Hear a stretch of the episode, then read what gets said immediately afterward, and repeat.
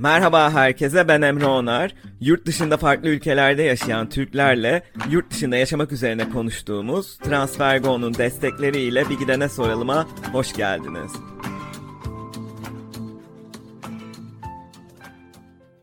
Transfergo uygun kur ve düşük gönderim ücretiyle çok hızlı hatta aynı gün içinde uluslararası para transferi yapabileceğiniz bir mobil uygulama. Üstelik TransferGo'yu kullanmaya başlayan her arkadaşınız için 22 euro ödül kazanabilirsiniz. Herkese 6. sezondan selamlar. Bu sezona harika bir başlangıç yapıyoruz. Öncelikle bu bölümde içeriden bir konuğum var. Yani LinkedIn'de çalışan ve profesyonel koçluk yapan Emine Yeşilçimen konuğum.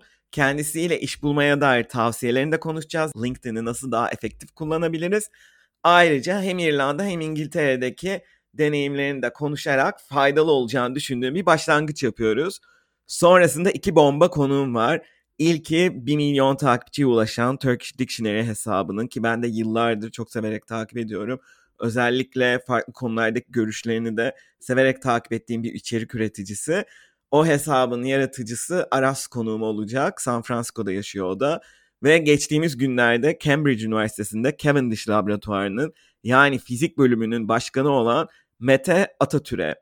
Sizlerle bu bölümleri paylaşmak için inanılmaz heyecanlıyım. Bu bölümde Emine ile yeni sezona başlıyoruz dediğim gibi. Emine uzun yıllardır yurt dışında yaşıyor. Uludağ Ekonomi ve Galatasaray Pazarlama İletişimi Master mezunu.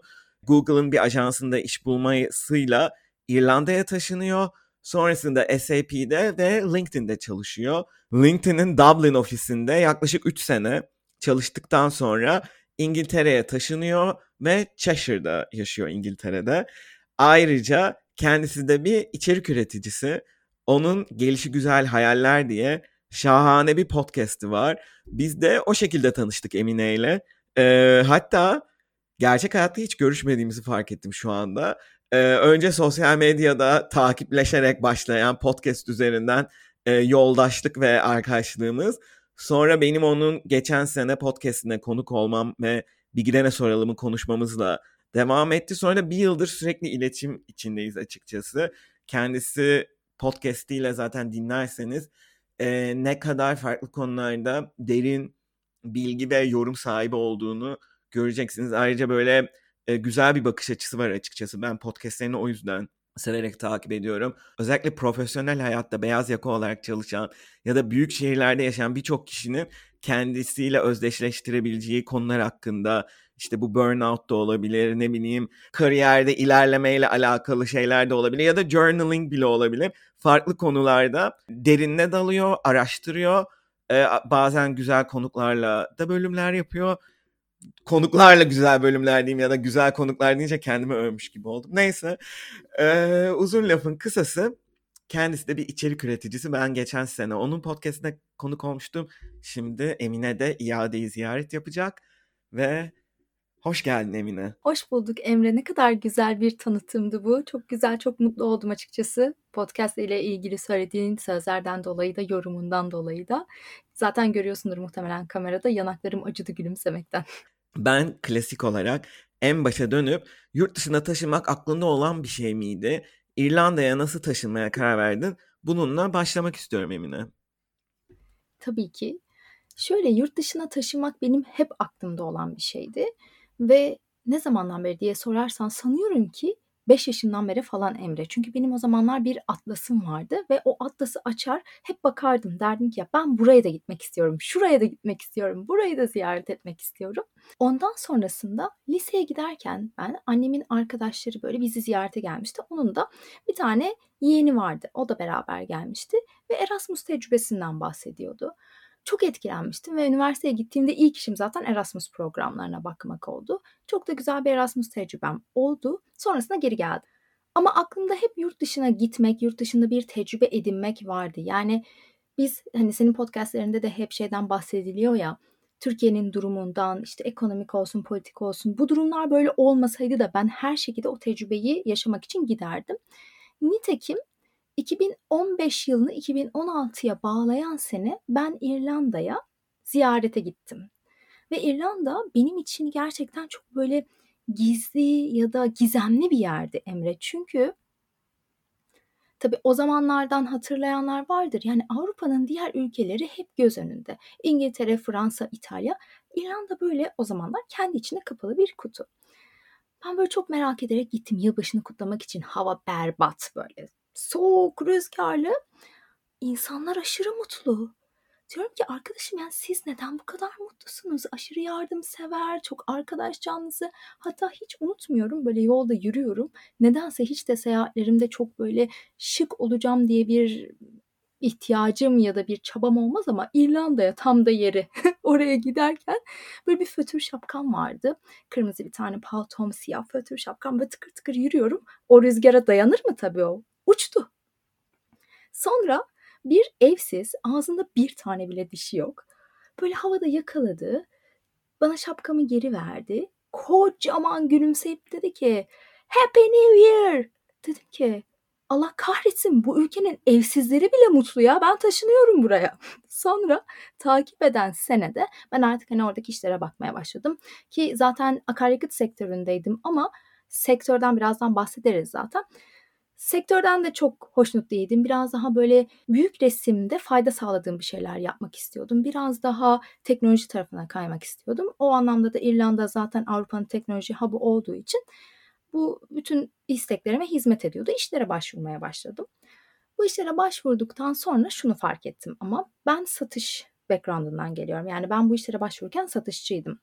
Ama teknolojide şöyle bir şey var ne kadar başarılı bir satışçı da olsanız o sektörde tecrübeniz olmadığı zaman sizi her şekilde sıfırdan başlatıyorlar. Ve ben de şöyle düşündüm. Tamam yani ben şu an 27 yaşındayım ve hayatımda bunu şu an yapmazsam bir daha yapamayacağım. Yani yaşım ilerledikçe, sorumluluklarım arttıkça bu geri adımı bir daha yapamayacağım diye düşünerek dedim ki o zamanlar Google'ın senin de bahsettiğin gibi bir ajansı olan Arvato'yla buraya geldim ne kadar büyük bir geri adım attığımın farkında olarak ve kendimi hazırlayarak geldiysem de o zamanlar bu üçüncü parti diyebileceğimiz şirketlerin işe alım politikası daha farklıydı. Yani Türkiye'den eğitimli birilerini getirelim, onlara çalışma izni sağlayalım gibi bir şey yoktu. O sene yeni yeni başlamışlardı ve çalışma ortamım gerçekten çok değişik bir ortamdı. Çok zorlandım ama bir yandan bana fazlaca şey kattı. Burada yani daha doğrusu İrlanda'da artık orada değilim ama İrlanda'da ilk bir sene bir işveren eğer çalışma izni sağlıyorsa o ilk senenizde iş değiştirme ihtimaliniz yok. O yüzden ben o bir sene boyunca orada çalışmak durumundaydım ama kendime şöyle bir söz verdim. Ben burayı bile bile geldim. Hani bu geri adımı kabullendim. Çünkü bazen ileriye sıçrayabilmek için geriye adım atman gerekir sonuçta. Ve bir senenin sonunda kendime uygun, kendi isteklerime, değerlerime uygun güzel bir yer bulacağım. Ki bulduğumda ondan sonra SAP'ye geçtim. SAP'ye de hatta şöyle oldu. Bilmiyorum orada sorun var mı? Sorun varsa böl beni lütfen. Yo bence e, çok güzel bir yerden başlayıp başladın anlatmaya. Çünkü aslında yurt dışına taşınırken birçok kişi bazen geri adım atmak zorunda kalabiliyor bu ideallerini gerçekleştirmek için. Ama bu dışarıdan her zaman çok net anlaşılmayabiliyor. O yüzden gerçekten böyle bir hayaliniz varsa tabii mantıksız adımlar atın e, demiyorum kesinlikle bunu tavsiye etmiyorum.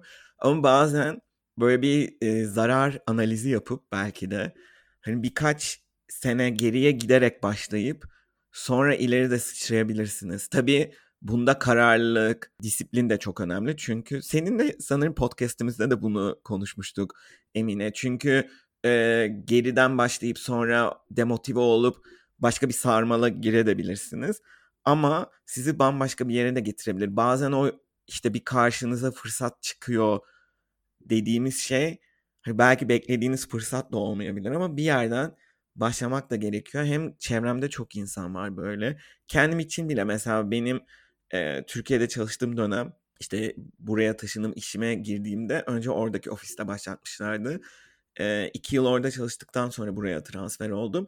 Ve o dönem buradaki İngiltere'deki pazarlama direktörü bana Türkiye'de bir e, yönetici pozisyonu teklif etmişti. Ya da buraya uzman olarak gelecektim yani specialist pozisyonuyla. E, belki o zaman böyle bir hırslara girip gaza gelip yönetici pozisyonunu kabul edebilirdim etmedim ama çünkü hayalim ya çok büyük bir geri adım değildi benim için ama başka biri belki bir an önce yönetici pozisyonuyla çalışmayı yeğleyebilirdi. Ben buraya taşındım. Düşün 3 3,5 sene sonra terfimi alabildim. Hani yatay bir geçiş yapmış oldum. Kötü bir şey değildi ama bu bile bazen e, başkası için tercih edilmeyecek bir şey olabiliyor. O yüzden bazen en ideal fırsat bile olmasa bir şeyleri kovalamak gerekiyor. Mesela sen de bu ajansla, ajans gibi şirketle bir şekilde gidiyorsun Google'la bağlantılı olduğu için ve sonra çok güzel geçişler yapıyorsun. Ee, buradan da sana geri bağlayayım. Ge- hikayenin devamı nasıl gerçekleşti? Hikayenin devamını anlatayım ama anlatmadan önce şunu da söyleyeyim Emre. O dediğin geri adım atmakta çok ince bir çizgi var.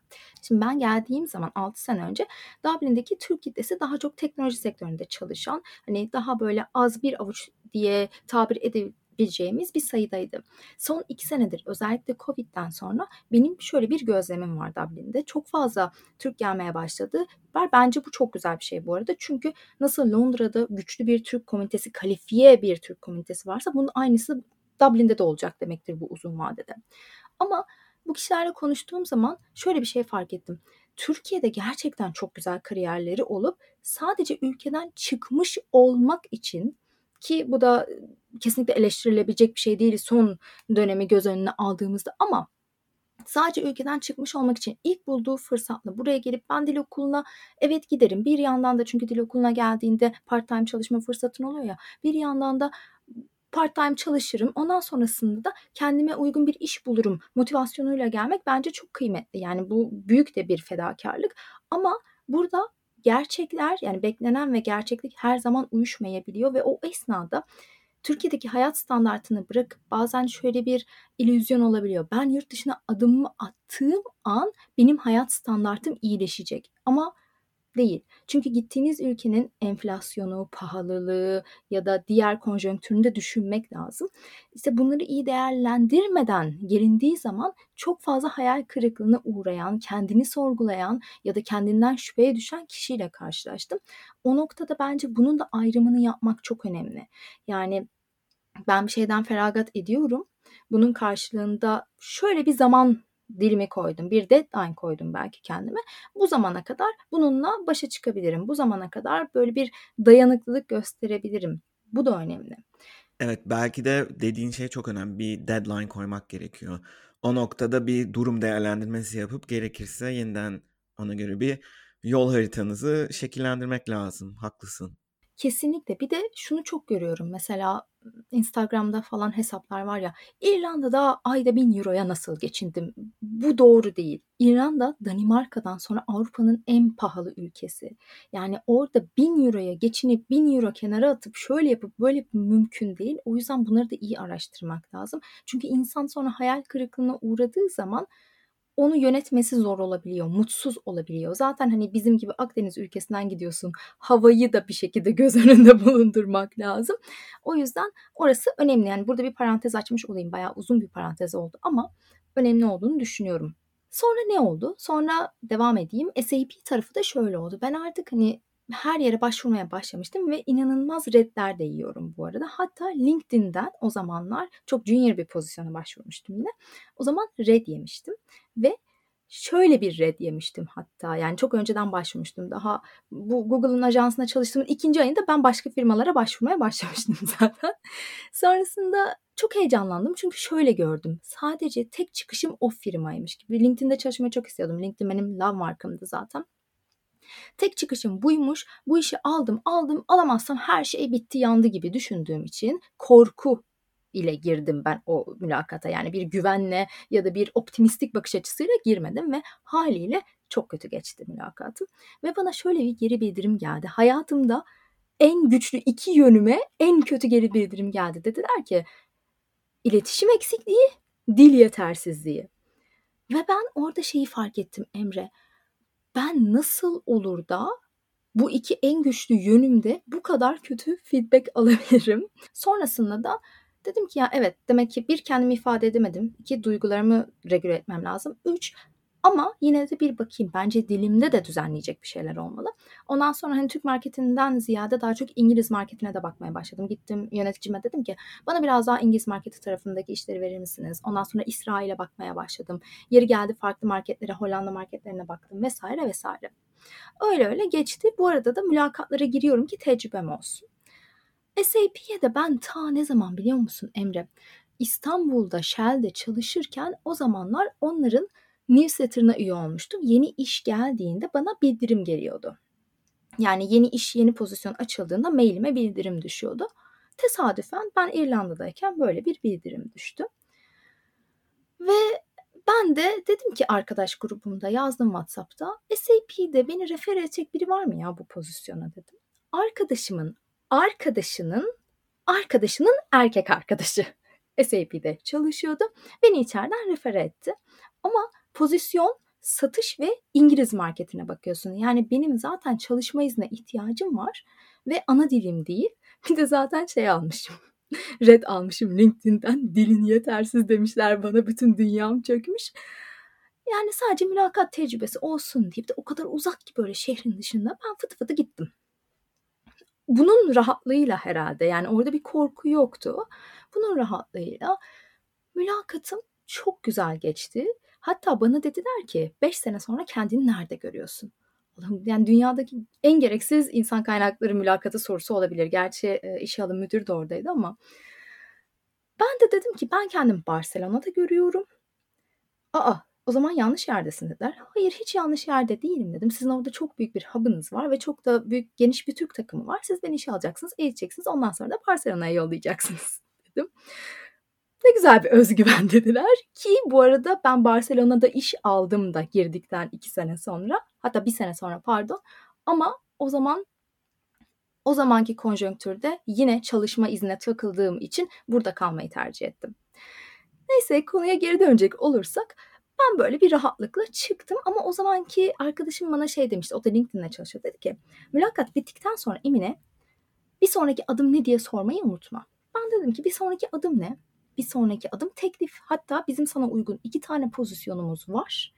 Hangisini istersen onunla başla. Harika. Sen seç dedim.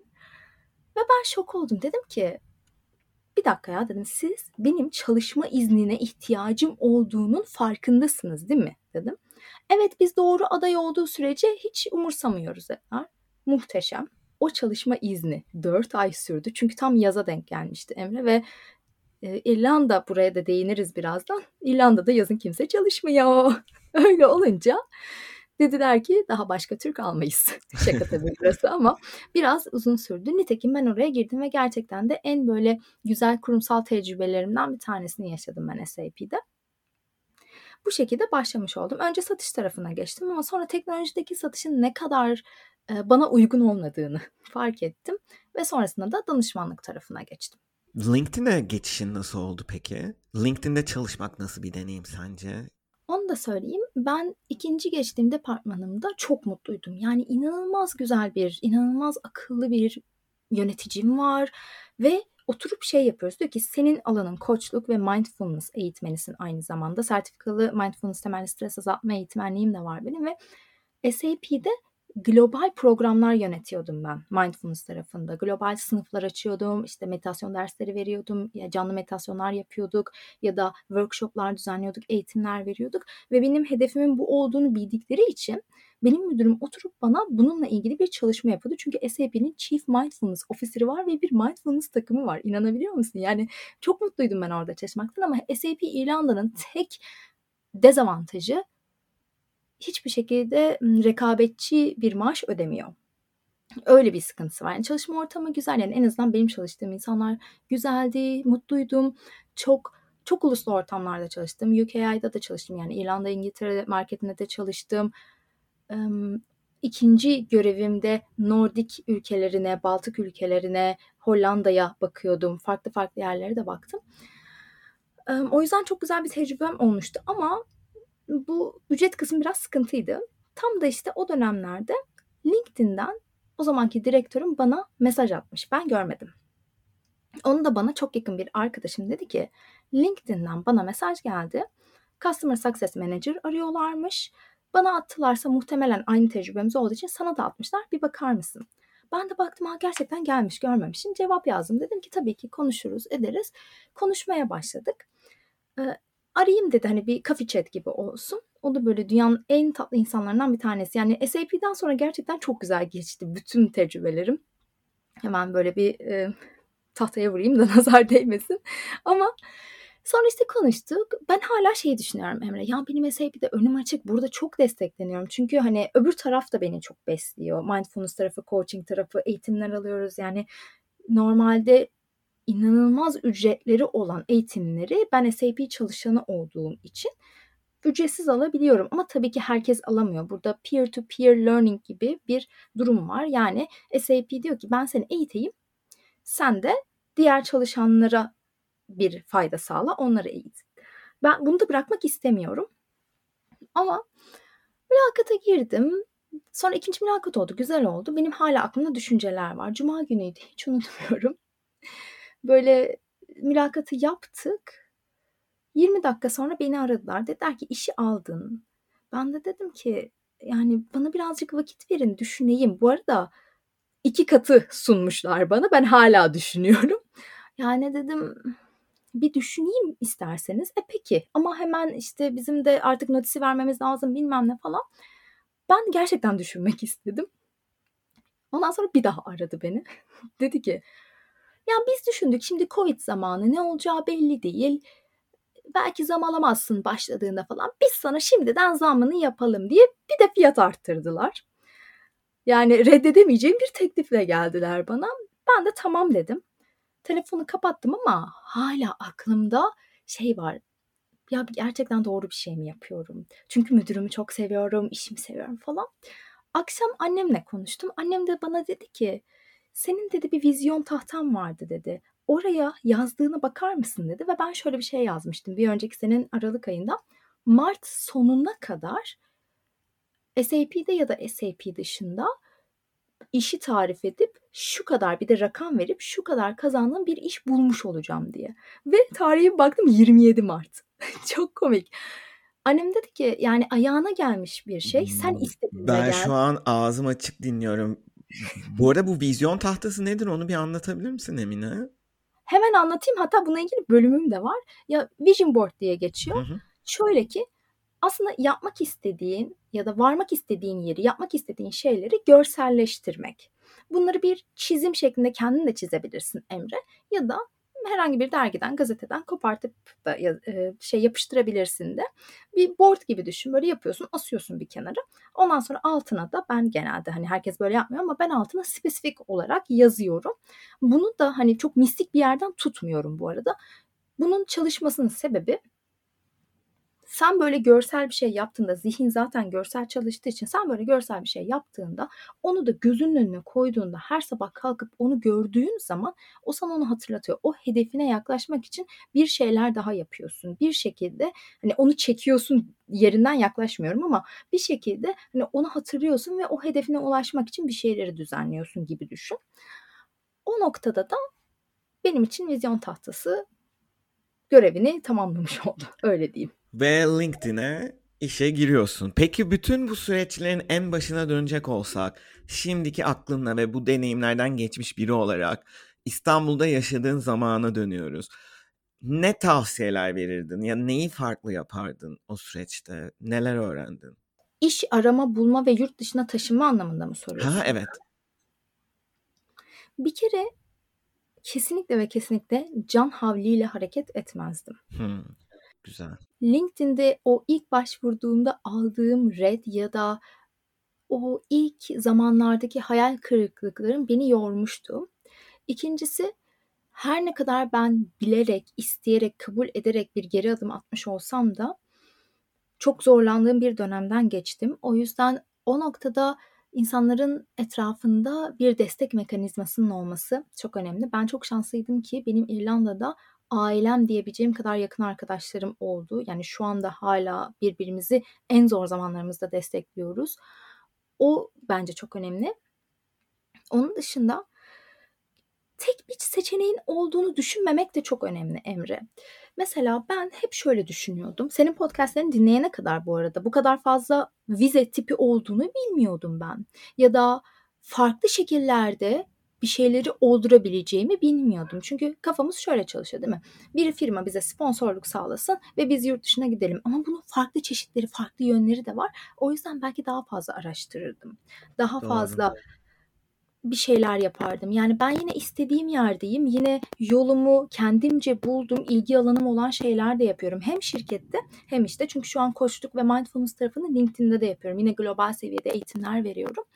Ama belki daha farklı bir şekilde tezahür de ederdi. Yani kurumsaldan çıkmış da olabilirdim. Ha kurumsal bu arada bunu da söyleyeyim. Bazen şeyi görüyorum içeriklerde. Ya kurumsal ya başka hayat ikisi çok kötü. Ben öyle düşünmüyorum. Ben ikisinin de beraber gidebileceği bir döneminde olduğumu düşünüyorum hayatımın. O yüzden belki şu da bir tavsiye olabilir. Ya o ya o gibi bir zihniyet olmaması. Çünkü günün sonunda biz ne yapıyoruz? Zamanımız ve emeğimiz karşılığında para alıyoruz. Yani zamanımızı ve emeğimizi satıyoruz değil mi tabiri caizse?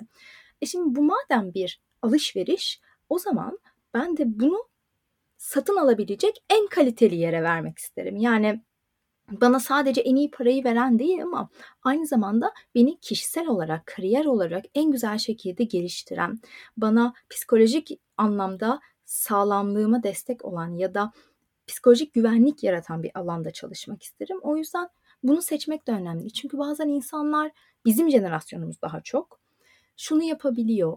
Daha marka ismi ya da nasıl diyeyim biraz daha az önce senin de verdiğin örnek gibi ünvan üzerine takılı kalabiliyor ama ben gerçekten bunu istiyor muyum diye sormak önemli. Evet kesinlikle. Bu arada zaten senin hem expat olarak deneyimin olması hem bir yandan koçluk deneyimin olması ikisi birleşince ve LinkedIn'de çalışıyor olman da hani konunun yerindesin. Ve yeri gelmişken şey de söyleyeyim. LinkedIn'de de bir içerik üreticisisin aynı zamanda podcast e, içeriklerinle de örtüşen içerikler paylaşıyorsun ve e, life coaching alanında yani yaşam koçluğu alanında LinkedIn'de top voice olarak da e, profilin seçilmiş durumda. Yani bu da aslında bu açıdan da bu konuyla ne kadar alakalı biri olduğunu yani relevant biri olduğunu da gösteriyor. E, mesela koçluk deneyiminden de yola çıktığımızda insanlarla birebir koçluk deneyimlerinden ne gibi şeyleri görüyorsun? Mesela insanlar ne noktada tıkanıyor? Hem bu yurt dışına taşınma da olabilir ya da yurt dışına taşındıktan sonraki olan süreç de olabilir. Kesinlikle. Şöyle koçluk deneyimimde genelde hani yine bizim jenerasyonumuzun bir dezavantajı genel olarak bütün dünyada var bu arada Türkiye için konuşmuyorum. Çok bilinçli bir şekilde üniversite seçimi yapmadığımız için bu iş hayatına girdikten sonra bu sadece kurumsal için değil çok farklı alanlardan benim danışanlarım var. Çok farklı alanlardan bile olsa, çok yaratıcı alanlardan bile olsa insan bir şöyle durup kendini sorgulamaya başlıyor. Ben gerçekten bunu mu istiyorum? Ya da ben ne yapıyorum? Çünkü belli bir yerden sonra varoluşsal sancılarımız devreye giriyor ya e, devreye giriyor ve ben ben, ben ne yapıyorum? Benim amacım ne diye düşünüyorsun ya. İşte o noktada kendine uygun olan işi yapabiliyor olmak da çok önemli. Yani bu dediğim gibi bir ünvan ya da markanın dışında senin değerlerinle örtüşüyor mu? Ve sen kendini o işi yaparken ait hissediyor musun? Seviyor musun demiyorum. Çünkü sevdiğin işi yapma durumu bana birazcık böyle altı boş geliyor Emre. Neden? Mesela ben koçluğu çok severek yapıyorum. Podcast'ı çok severek yapıyorum. Bu benim full time işim haline dönüşürse yine iş olacak. Acaba yine aynı seviyede sevecek miyim bunu bilmiyorum. Ama şu an için hem kurumsalı hem diğer tarafı beraber götürmek beni çok mutlu ediyor. Kurumsal tarafı götürebilmemin sebebi de kendimi büyük resimde bir fayda yaratmış bir şekilde görüyorum. Değerlerime uygun bir şirkette çalışıyorum ve değerlerime uygun bir iş yapıyorum. Yani o iş beni tatmin ediyor. Bence ona bakmak çok önemli. Benim kendi danışanlarımda gördüğüm şey de bu. Yani ben bu işi yapıyorum ama bu iş beni mutlu etmiyor ve ben neyin beni mutlu edeceğini bilmiyorum. İşte o zaman koçluk devreye giriyor. Çünkü neyin seni mutlu edeceğini bulmak bizim gibi sürekli rekabetçi kültürlerde büyüyen çocuklar için zor. Çünkü seni mutlu edecek olan bir şey var ve dışarıdan onay aldığın bir şey var. Yani seni mutlu edecek şeyi yaptığın zaman onun onayını almayabilirsin de. Peki LinkedIn'de çalışan biri olarak ne gibi tavsiyelerin var? Yani yurt dışında iş bulmak isteyenler için özellikle bunu soruyorum. İki aşamalı sorabilirim. Öncelikle dinleyenlerden mesela şu anda Türkiye'de yaşayanlar ve yurt dışında iş bulmak isteyenler.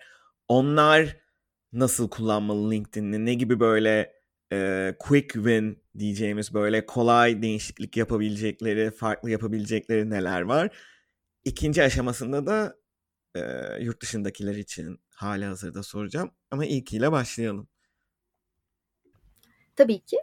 Şimdi şöyle yurt dışından eğer ki daha doğrusu Türkiye'den yurt dışında bir iş bulmak istiyorsanız bu noktada ilk karşınıza çıkacak şey eğer ki pasaportunuz yoksa tabii ki de oturma izni olacaktır. Ve haliyle eğer siz dilinizi kullanarak yani Türkçenin gerekliliği olan bir e, iş yapmıyorsanız da bu ortam rekabetçi olduğu için şansınız azalıyor olabilir. O noktada ben şöyle bir şey tavsiye ediyorum. Şimdi şunu çok görüyorum çünkü LinkedIn profillerinde Emre. Türkçe bizim ana dilimiz olduğu için Türkçeyi profilimize yazmıyoruz. Ama ya işe alım yapan kişi eğer ki Türkçe bilen biri arıyorsa siz o filtreye takılmazsınız. O yüzden önce eğer ki bu yönden iş arıyorsanız Türkçeyi de dil olarak eklemenizi tavsiye edeceğim. Ve bu arada Türkçe... benim mesela yurt dışına lafını böldüm kusura bakma ama e, çok e, alakalı olduğu için gireyim araya dedim. Benim mesela burada bulduğum işte Türkçe gerekiyordu mesela yani çok e, nokta atış bir yorum oldu. Kesinlikle yani Türkçe olan bir işe, Türkçe gereken bir işe başvuruyorsanız ya da bunları arıyorsanız eğer ki skopunuzda bunlar varsa bu bir. İkincisi şimdi profillerimiz her zaman çok güncel olmayabiliyor, düzgün olmayabiliyor ama işe alım yapan kişilerin arka planda giriş yaptığı farklı bir arayüz var ve bu arayüz Emre keywordlerle çalışıyor. O yüzden de sizi öne çıkaran ne özellikse işte developersanız, SQL biliyorsanız ya da analytical thinking bile olsa bunları mutlaka ki yetenekleriniz kısmına, tecrübe kısmına yazın. Tecrübe kısmını çok uzun bırakmanın manası yok çünkü orayı okumuyorlar. Sadece böyle 2-3 cümleyle bir başarınız varsa bunu yazmakta kesinlikle fayda var. Özellikle çalışmak istediğiniz bir şirket varsa bu şirketin burası çok önemli bu özellik yeni geldi dinleyenler dikkat. Bu şirketin sayfasına gidip Life Page dediğimiz bir hayat sayfası var. Hayat sayfasına azıcık aşağı indiğiniz zaman ilgileniyorum butonu var. I'm interested'in. Oraya tıkladığınız zaman siz işe alımcıların filtrelerine düşüyorsunuz. Çünkü her zaman şirketler bu ilgileniyorum butonu tıklayan kişileri önceliklendiriyor. Hmm, aa, bu çok güzel bir tavsiye oldu. Harika. Ben bunu bilmiyordum mesela. Bahsetmiş miydin bana? Bence bilmiyordum. Bu yeni geldi. iki ay önce falan geldi. Harika. Özellikle. Başka neler var Emine? Böyle bize böyle tavsiyelerle gel. Evet. Başka neler var? Mutlaka o şirketi takip edin. Bence burası da çok önemli. Ve headline'ınız bu en başta hani isminizin altında görünen kısım var ya Emre. Orayı düzenli bir şekilde Evet demiştin bana bunu mesela. Direkt Emine'nin bana birebir verdiği tavsiyelerden biriydi bu. Evet yani orada sadece şey yapmak zorunda değilsiniz bu arada ne iş yapıyorsanız, hangi şirkette çalışıyorsanız onu yapmak zorunda değilsiniz. Mesela benim profilime baktığın zaman bende ne var? Strategic Advisor at LinkedIn var. Professional Coach var. Podcaster var. Hani bu şekilde biz slashy kuşağıyız ya hani farklı iş yapan, birden fazla iş yapan. Bence hani buna da bakmakta fayda var. Bunları yazmakta, ilgi alanlarınız olan da. İş arayanlarda bazen şunu görüyorum. Ben hiç yapmadım ama işe yarıyor mu bilmiyorum. Hiç sormadım da ama bazen şey yazabiliyorlar. Eğer vatandaşlıkları varsa ya da çalışma iznine ihtiyaçları yoksa bunu da yazıyor olabiliyorlar. Heh, diğer bir quick win'de sana şöyle ki bu open to work diye bir kısım var. Profilin hemen altında. Bunu etrafında yeşil bannerla beraber de kullanabilirsiniz.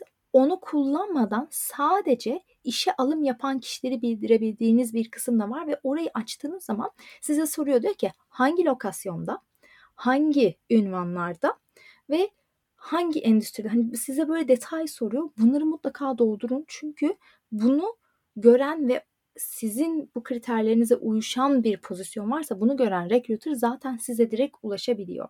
Bence burası da önemli. Fotoğraf çok önemli. Hani bunu bilmiyorum söylemeye gerek var mı ama bazen gerek oluyor. Orada bir Evet. profesyonel fotoğrafın olması gerçekten önemli. Bir de hakkında kısmında gerçekten de hayat hikayenizi böyle kısaca neler yaptınız, neler başardınız yine anahtar kelimelere takılacak şekilde paylaşmak önemli. Onun dışında benim çok faydalı gördüğüm şeylerden bir tanesi de recommendation almak. LinkedIn üzerinde. Yani beraber çalıştığınız kişilerden, beraber okuduğunuz kişilerden, müdürlerinizden, yöneticilerinizden, altınızda çalışan kişilerden ya da master yaptıysanız, okulda okuduysanız, test hocanızdan ya da herhangi bir hani kendi işinizi yapıyorsanız danışanlarınızdan, müşterilerinizden kesinlikle ve kesinlikle tavsiye alın derim.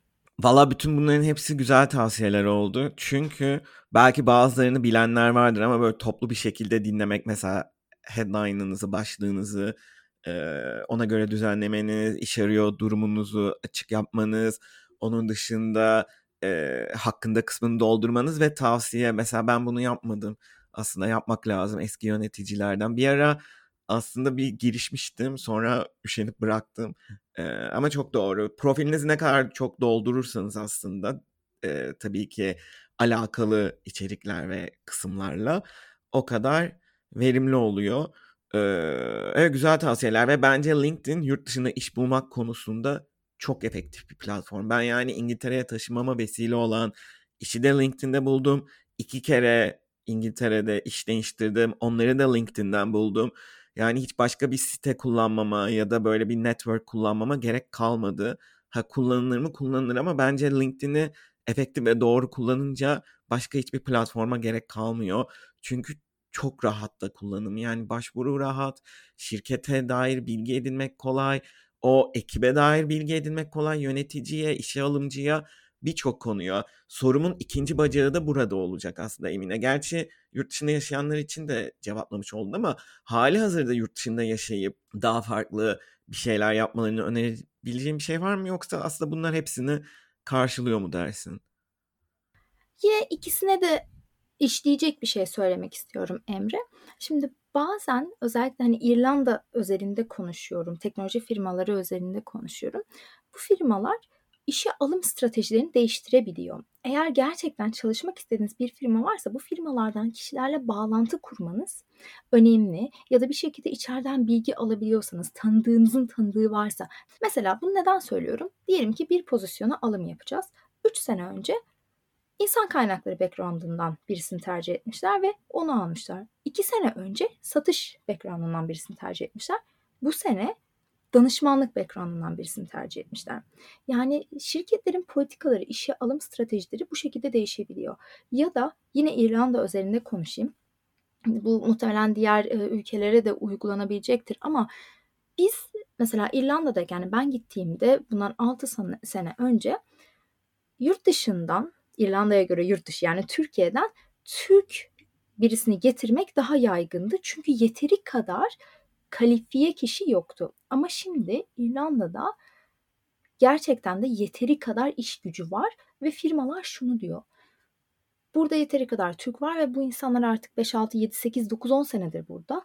Bu insanların çalışma iznine ihtiyacı yok, pasaport ihtiyacı yok. Ben o yüzden buradaki pazarı değerlendireceğim. Gidip de Türkiye'den birisini getirmek istemiyorum. Çünkü o da onun için ayrı bir maliyet. O yüzden bunları da hani bilmenizin imkanı yok. Çünkü yazmıyorlar bunları genel olarak LinkedIn'deki iş ilanlarına. O noktada benim tavsiyem mutlaka içeriden biraz daha bilgi almak ve referans olarak yani referansla girmek olur. Çünkü referans sistemi her şirkette burada daha önce başkaları da bahsetti zaten senin podcastinde her şekilde işleyen güzel bir yöntem. Benim de SAP'ye girişim referans olmuştu az önce bahsettiğim gibi. Evet buna çok önem veriliyor. O yüzden ben de zamanla öğrendim. Bir de o ilanı koyan kişiye mesaj atmak da kesinlikle e, çok fark yaratıyor LinkedIn'de. Ha çoğu kişi dönmüyor ama dönüş yapan da oluyor. Benim öyle mesela mülakat aşamasına geçişi hızlandırdığım e, görüşmeler oldu.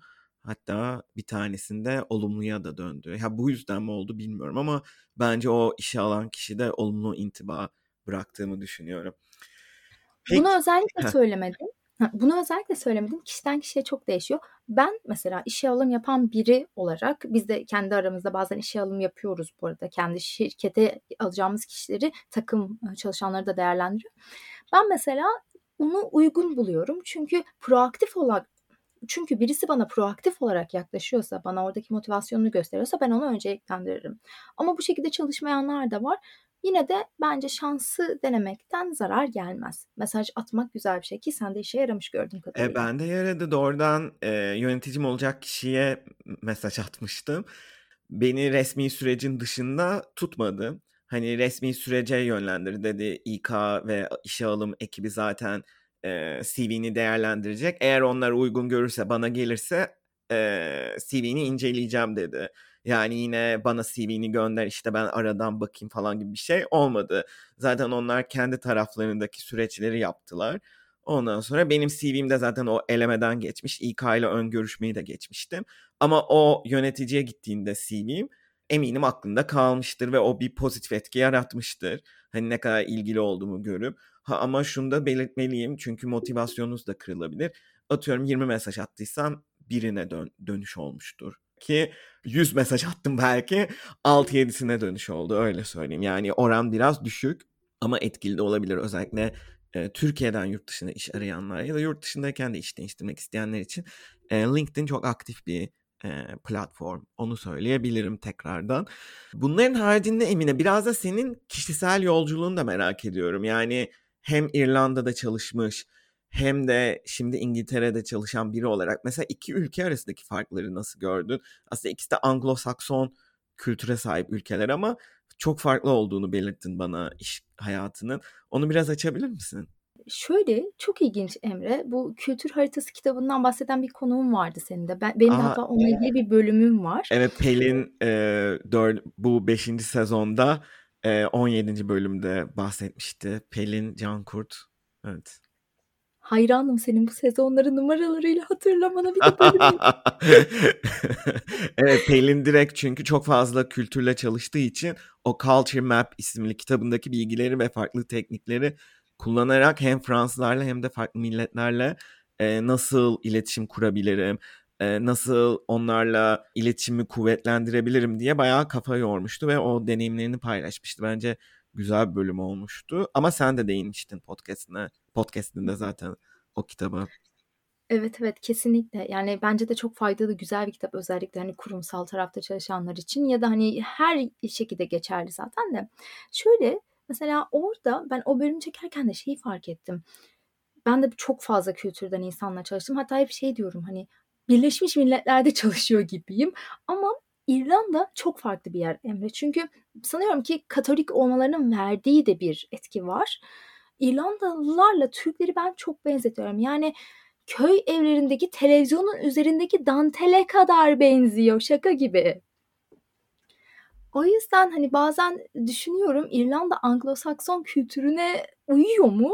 Bazı noktalarda tabii ki uyuyor. Yani sonuçta 800 sene İngiltere'nin altında kalmışlar ama bazen şeyi düşünüyorum. Benim en yakın arkadaşlarımın ailesi diyor ki sen Emine'nin Türk olduğuna emin misin ya? Yani çok İrlandalı gibi. Hani benim ailem de mesela İrlandalı arkadaşlarım için benzer şeyleri düşündüğü noktalar oluyor.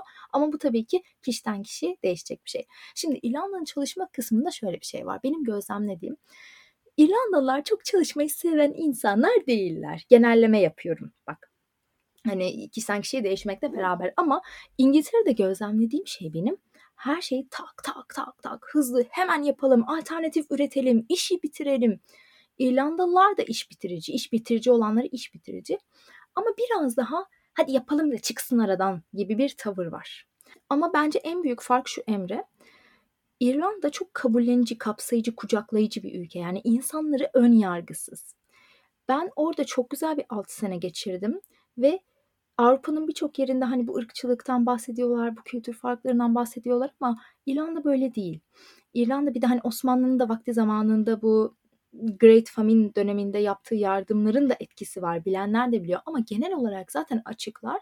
O noktada işte ben hep güzel tecrübeler yaşadım. Hatta bana bir İrlandalı arkadaşım şey demişti.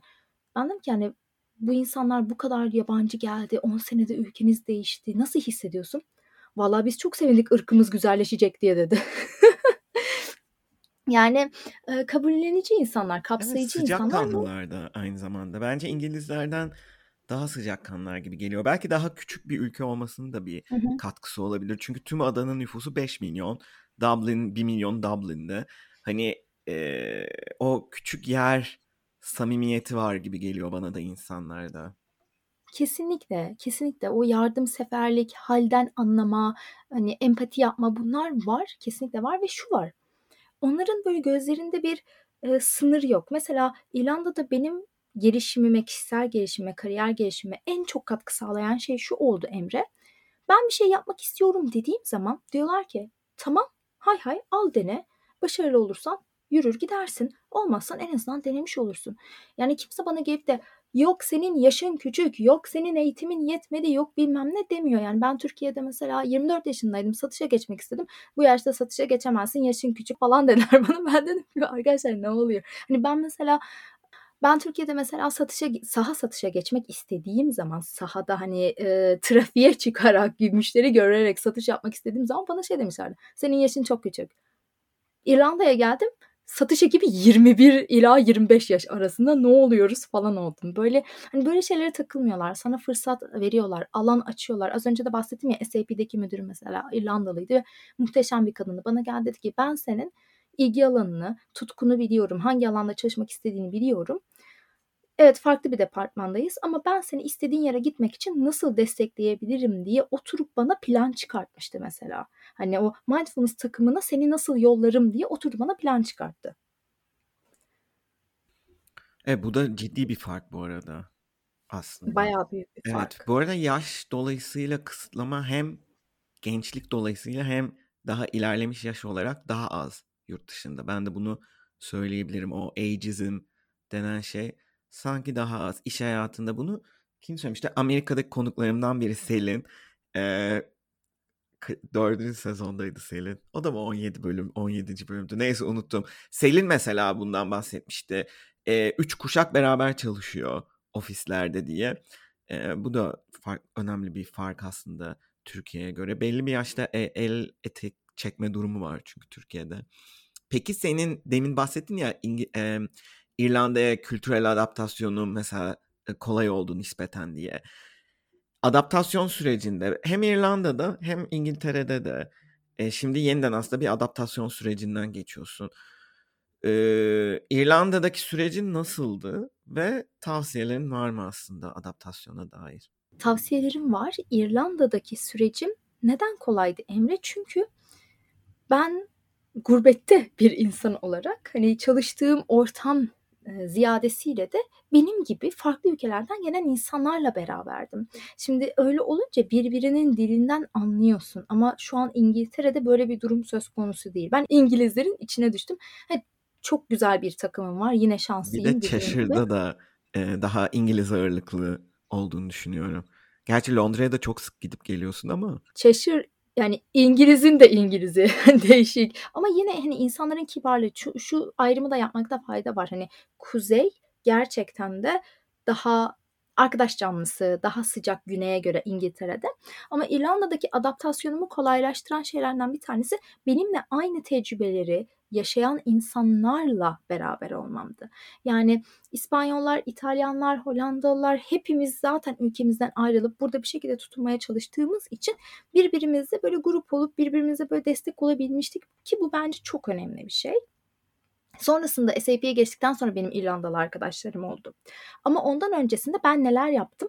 Biraz ondan bahsedeyim sana. Hani vaktinizde çok harcamak istemiyorum ama ben ilk gittiğimde Meetup diye bir uygulama vardı. Meetup'tan farklı farklı aktiviteler buldum. Bu bulduğum aktivitelerden bir tanesi çok komik gelecek ama İspanyolca konuşma kulübü. Dedim ki ya zaten İngil e, buradayım İngilizce konuşuyorum. İspanyolcam da güme gitmesin diye ben böyle konuşma kulüplerine gidiyordum. Orada hani hem ana dili İspanyolca olanlar hem de İrlandalı olup İspanyolca konuşanlar da orada böyle bir e, çevrem olmuştu.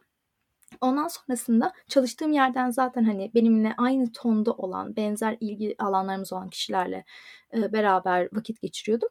Sonrasında şöyle bir şey buldum. Hani ben bir şeyler yapmak istiyorum. Çünkü buraya geldiğimden beri İrlanda'ya taşındıktan sonra hani gönüllü aktivitelere ara vermek durumunda kaldım. İstanbul'da çok yapıyordum. Dedim ki ben ne yapmak istiyorum? Çevreyle ilgili bir şeyler yapmak istiyorum. Bir tane organizasyon buldum Emre. Friends of the Earth diye. Çok güzel bir organizasyon ve çevreyi bilinçlendirecek şeyler yapıyorlar. Pardon, insanları e, iklim değişikliği ile ilgili bilinçlendirmek için aktiviteler yapıyorlar. Ve sadece İrlandalı. Oraya gitmemin sebebi de işte o aldığım geri bildirimden sonra biraz daha İrlanda aksanımı da hani İrlandalıların aksanını da anlayabilmekti.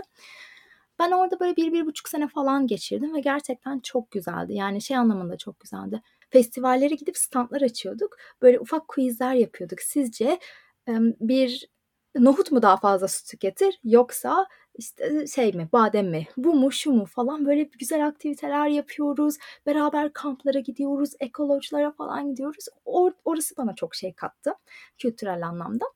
Onun dışında Şimdi bizim Türkiye'de senin de podcastlerinde hep bahsedilen bir şey var. Servis sektörünün çok iyi olması. Ondan sonra e, doktorlar onlar bunlar yani biz Türkiye'deki o şeylere alıştıktan sonra burası zor geliyor ya. Ama o bence adaptasyonu zorlaştırıyor. Yani her doktor ihtiyacınız olduğunda tabii ki anlıyorum bak bu sağlık çok önemli ama her doktor ihtiyacında Türkiye'ye gitmeye çalışırsan o zaman bir şeye adapte olamıyorsun. Ya da benim ilk gittiğimde yaptığım yanlışlardan biri şuydu. Bir şeye ihtiyacım var Türkiye'ye gidince alırım. Ya da Türkiye'ye gidince giderim. Yani böyle bir şey yok. O yüzden de şeyi fark ettim. Gittiğimin ikinci ayıydı. Ben normalde hep evde spor yapan bir insanım. Çok sevmiyorum böyle spor salonlarına gitmeyi ama dedim ki yani benim gitmem lazım. Kaynaşmam, adapte olmam. Çünkü orayı benim ev olarak adledebilmem için, adapte olabilmem için yerel, lokal yerlere gitmem lazım. Sadece kafelere değil. Hani bir hizmet de almam lazım. Spor salonuna da gitmem lazım. Bunlar adaptasyonu kolaylaştıran şeyler. Ben şu an Cheshire'dayım Bunlar çok kısıtlı. İki tane yoga stüdyosu var. Bir tanesine gittim. Yaş ortalaması 95 Allah kahretsin. İkincisine gittim. O bir tık daha iyi gibiydi. Ama onun dışında herkes hani gelecek olanlar varsa, Kuzey İngiltere'ye taşımak isteyenler varsa, hani İngiltere'de Londra dışına taşımak isteyenler varsa ben kendi tecrübemden şunu söyleyebilirim. Ailenizle geliyorsanız, çoluk çocuk geliyorsanız mükemmel bir yer. Ama Londra'nın büyük şehir nimetlerinden faydalanmak istiyorsanız ya da İngiltere'nin hani verdiği seçeneklerden faydalanmak istiyorsanız fırsatlardan o kuzeyde yok arkadaşlar. Kuzey çok güçlü, ekonomisi de çok güçlü. Hani kendi işinizi yapıyorsanız yine burada barınabilirsiniz ama çevre yapmak istiyorsanız Londra. Evet bu arada sen de sık sık gelip gidiyorsun Londra'ya. Zaten iş için de geliyorsun ve gelmişken burada farklı böyle grup buluşmaları vesaire gibi şeylere de katılıyorsun ve ilk dediğin o İspanyolca meetup grubu e, komik gelse de kulağa aslında bu tür meetup grupları e, çok faydalı. Yani yeni bir yerde sosyalleşmek için gerekiyor ya da rutinler kurma. İşte senin dediğin gibi spor salonuna gitme belki o evden çık- çıkmaya kendini zorlayıp eve kapamama kendini. Çünkü bazen çok zor da gelse e, bir adım atmak gerekiyor. Bir, bir rutin oluşturmak işte bir kahve bile almak olabilir. Her gün işte şu kahveciden kahve alayım. Hani spor yapmak istemeyen biri için bile o hayatınızdaki yapmak istediğiniz, sevdiğiniz şey neyse e, bu eski hayatınızdan da yani Türkiye'deki hayatınızdan da bir şey olabilir. Ya da yeni bir rutin de olabilir. Sonuçta yeni bir sayfa açıyorsunuz. Onu gerçekleştirmek çok önemli. E, güzel noktalara değindin Emine. Bir şey daha söyleyeceğim. Yemek Emre yemek gerçekten insanları bir araya getiren bir şey. Onu söylemeyi unuttum. Ben ilk geldiğim sene evde ne yemek partileri veriyorduk. Yani çok muhteşem bir e, aşçı olduğumu söyleyemem ama içli köfte yaptım ya. Yani içli köfte bile yaptım. Çünkü bizi bu birleştiriyordu. İşte İran asıllı bir arkadaşım vardı, Hollandalılar vardı, İtalyanlar, İspanyollar ve biz bunu hep devam ettirdik. Mesela ben şirket değiştirmiş olsam bile yeni şirketimdeki arkadaşlarımla böyle akşamları yemek geceleri ayda bir falan culture night gibi böyle kültür gecesi, yemek gecesi yapıyorduk. Herkes yapmak istediği bir şey getiriyordu. İşte dolmalar mı sarmadım, tavuk göğüsleri mi yapmadım? Çünkü yemek gerçekten yemek kültürü insanları bir araya getiren şeyler. Ama bunu İrlandalılarla çok yapamıyorsun. Hani bir tane İrlandalı olup da gerçekten farklı yemeklere çok açık bir arkadaşım oldu. O da zaten şeydi Christmas herkes evinde biz kendi halimizde kutluyoruz çünkü bütün yabancılar evine gitmiş biz Türk Türkiye Christmas kutluyoruz ve Sam İrlandalı arkadaşım böyle harca yiyorduk bu da çok güzel olmuş kestaneli pilav falan yapmıştık böyle bu da çok güzel olmuş diyor. Hani yani bu yemek kısmı da bence insanları bir araya getiren bir kültür o da çok önemli. E, kesinlikle yemek üzerinden insanlar kaynaşıyor. Ben de yemek yemeyi seven biri olarak zaten şu anda yüzüm böyle gülüyor ve yüzümde bir parlama oluştu kesin. E, peki Emine bu 6 yıllık sürece 6-7 yıllık sürece baktığımızda yurt dışında yaşamak hayatıma şunları kattı diyebileceğin neler var? Çok şey var. Önce şu var. O az önce bahsettiğim tecrübeden yola çıkarak kendime istediğim şeyi takip etme anlamında güvenmeyi öğrendim. Yani bir şeyi istedikten sonra onu gerçekten de yapabileceğimi ve oldurabilecek farklı yönlerin olduğunu öğrendim. Ve bu kadar büyük bir değişiklikten geçtikten sonra çünkü düşünsene aileni, sevdiklerini geride bırakıyorsun. Tek başına ben geldiğimde beraber geldiğim bir partnerim de yoktu İrlanda'ya. Tek başına hani farklı bir ülkede var olabiliyorsun. Kendi ayaklarının üstünde duruyorsun, iş buluyorsun, ev buluyorsun, arkadaş buluyorsun, her şeye yeniden başlıyorsun. Bu inanılmaz büyük bir özgüven getiriyor. Yani özgüvenini güçlendiriyor öyle söyleyeyim. Ve öğreniyorsun, öğrendikçe büyüyorsun, bakış açın genişliyor. Farklı kültürlere, farklı bakış açılarına açık oluyorsun. Özellikle İrlanda gibi profesyonel Erasmus diyebileceğimiz yerlerde çalıştıktan sonra ve tamamen objektif olmayı öğreniyorsun. O bence çok güzel bir e, faydası oldu. Farklı iş yapışlarını öğreniyorsun ve şunu çok gördüm ben. İrlandalıların o cahil cesareti gibi diyeceğim ama tam da öyle değil. Yani o cesaretine gerçekten hayranım. Çünkü ben bunu yaparım ya yap deyip yapmaca. Ne olabilir ki en fazla deyip bir şeyi o deneme cesaretini ben yurt dışında yaşadıktan sonra öğrendim. Çünkü burada o dediğim mantık çok geçerli. Denemek istiyor musun? Dene o zaman. Ya da ne olabilir ki en kötü? Ben bunu yapacağım. Yapmazsam en kötü olmaz. Denemiş olurum. Bunu bunun rahatlığı da beni gerçekten farklı yerlere getirdi diyebilirim. Peki Türkiye'ye gelecek olursak, tü- klasik sorularıma geçiş. Türkiye'de hayatın ne gibi avantajları var ya da neleri özlüyorsun? Gerçi demin çok kısa değindin buna ama. Ben neyi özlüyorum biliyor musun en çok Emre? Tabii ki bu İrlanda gibi ufak bir yer. İrlanda Avrupa'nın köyü sonuçta ve ben şu an Londra'da da değilim. Yakın zamanda taşınmayı planlıyorum gerçi ama hani Cheshire'da olmanın vermiş olduğu kısım da var. Doğası çok güzel bu iki ülkenin de. O konuda hiçbir beis yok. Sadece Türkiye'deki o hareketliliği yani şeyi özlüyorum. Mesela yazın Kalamış'ta açık hava sineması var. Anladın mı? Bir sürü açık hava konseri var. Ne bileyim Boğaz'da yelken de yapabiliyorsun, kürek de çekebiliyorsun. O su var, bu su var, şu su var. Kardeşim sürekli işte bir yerlerde geziyor, bana fotoğraf atıyor. Kıskanıyorum. Çünkü burada onlar yok. Tiyatroya gitmeyi özledim. Yani çünkü İrlanda'da çok kısıtlı e, imkanlardı ve her istediğine gidemiyordun ama o çeşidin olmasını özlüyorum. Yani kültürel ve sanatsal anlamda ben bu 6 sene boyunca o çeşitliliğin olmasını çok özlediğim için şu anda bunu Londra'da bulabileceğimi düşündüğüm için şu an Londra'ya taşınma kararı aldım ki zaten bu süre zarfında da sürekli gidip gelmemin sebebi de oydu açıkçası. Evet aslında bahsettiğin şey çok doğru. Yani Londra'da tabii ki bunlar var. Açık hava sinemaları kuruluyor yazın işte şehrin her yerinde haftalık yemek pazarları oluyor, festivaller şunlar bunlar. Ama her şehirde Avrupa'da böyle bir hareketlilik geçerli değil ve aslında baktığında İstanbul'da da işte sinema festivali, caz festivali, ondan sonra e, Bienal, e, Contemporary İstanbul hani sadece sanat açısından baktığımızda onun dışında bir sürü işte yazın e, Kuruçeşme'de konserler, Harbiye'de konserler, Kadıköy'de belediyenin yaptığı bir sürü konser ve etkinlikler işte gazhane açıldı. E, son 2-3 yılda da İstanbul Büyükşehir Belediyesi çok fazla böyle kültür sanat yeri açtı. Onların hepsi aslında şehri çok hareketli kılıyor. Bazen hani Sezar'ın hakkı Sezar'a İstanbul'da bu açıdan çok büyük bir şehir olmasının da getirdiği bir şeyle e, hareketli. Her şehirde atıyorum Varşova'ya taşınsanız ya da işte yine büyük şehirlerden bahsediyorum. Dublin'e taşınsanız hani küçük şehirlere sıra gelmeden e, bunları bulamayabilirsiniz. Aslında bu da çok önemli. Senin gibi büyük şehrin sunduğu imkanları e, seven biri bunu özleyebilir. Londra'da bence onu bulacaksın. Ee, peki hiç dönmeyi düşünüyor musun Türkiye'ye?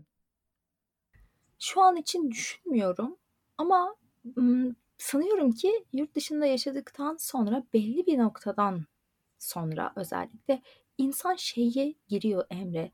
Ya ben hayatımın sonuna kadar burada yaşayacak mıyım gerçekten? Mesela İrlanda benim hayatımın sonuna kadar yaşamak istediğim bir yer olmadığı için ben İngiltere'ye geldim. Çünkü İngiltere'de biraz daha onu görebiliyordum. O yüzden hep böyle iki ayaklı bir yer düşündüm. Yani e, yılın belli bir süresini burada geçiririm, belli bir süresini Türkiye'de geçiririm, belli bir süresini İspanya'da geçiririm gibi bir şey vardı benim aklımda.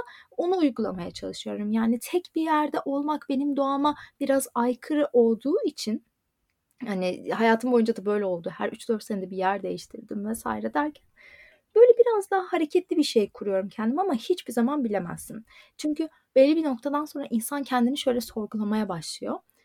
Ben nereye aitim diye düşünüyorsun. Aidiyet duygusu bence tamamen senin çevrendeki insanlarla alakalı ve kendine ait olmanla da alakalı tabii ki. Yani önce kendine, içinde bulunduğun bedene ve zihnine ait hissediyor musun? Ben bunu sorguluyorum. Buradaysam okey. Ama bir yandan da seni ait hissettiren şeyler o çevrendeki insanlardır ya. Ben mesela o aidiyet duygusunu da İrlanda'dayken çok zorlanmadım. Çünkü çok güzel bir ailem vardı orada. Ama şimdi hepimiz bir yere dağıldık. Çünkü hiçbirimiz İrlanda'da son hayatımızı sonuna kadar yaşamak istemiyorduk. Hepimiz bir yere dağıldık ve şu hayatımın şu döneminde şeyi düşünüyorum. E ne olacak? Ben İngiltere'de mi öleceğim? Bunu düşünüyorum. Ama Türkiye'ye dönmek istiyor muyum? Henüz değil. Bilmiyorum gelecek ne getirir. E, tam bir yaşam koçu olarak konuştun ama koçluk şeyin geldi önce zihninde ve bedeninde ait miyim bunu düşünmelisiniz diyerek gerçekten e, o koçluk bakış açında ortaya koydun Emine. Valla ben çok keyif aldım. Çok dolu bir sohbet oldu gerçekten. Umarım dinleyen herkes de keyif almıştır. Senin eklemek istediğin bir şey var mı? Yani gerçekten de benim için de çok keyifli oldu. Çok teşekkür ederim. Umarım faydalı olmuştur dinleyenlere de. Benimle her zaman LinkedIn'den iletişime geçebilirsiniz. E, kontakta kalabiliriz. Bunu söyleyebilirim sadece. Bu kadar. Harika. Valla evet sorunuz varsa kafanızda Emine'ye ulaşın derim. Kendisi zaten böyle tane tane anlatımıyla gerçek hayatta da böyle çok da yardımsever biri ve podcastlerinde de aynı üslubu koruyor. Ben çok seviyorum Emine'nin podcastlerini dinlemeyi böyle insana kendini iyi hissettiren e, bir anlatımı var. Bu şekilde onun da linkini koyarım zaten gelişi güzel hayaller ee, ki bulmanız zor olmamalı bu ismi Spotify'da. Bu şekilde. Çok teşekkür ederim Emine katıldığın için, zaman ayırdığın için. Görüşmek üzere. Ben teşekkür ederim. Görüşürüz. Dinlediğiniz için teşekkürler. Uygun kur ve düşük gönderim ücretiyle yurt dışı para transferlerinizi kolayca yapabileceğiniz TransferGo sundu. Instagram ve Twitter'da bir gidene soralımı takip edebilirsiniz. Bir sonraki bölümde görüşmek üzere.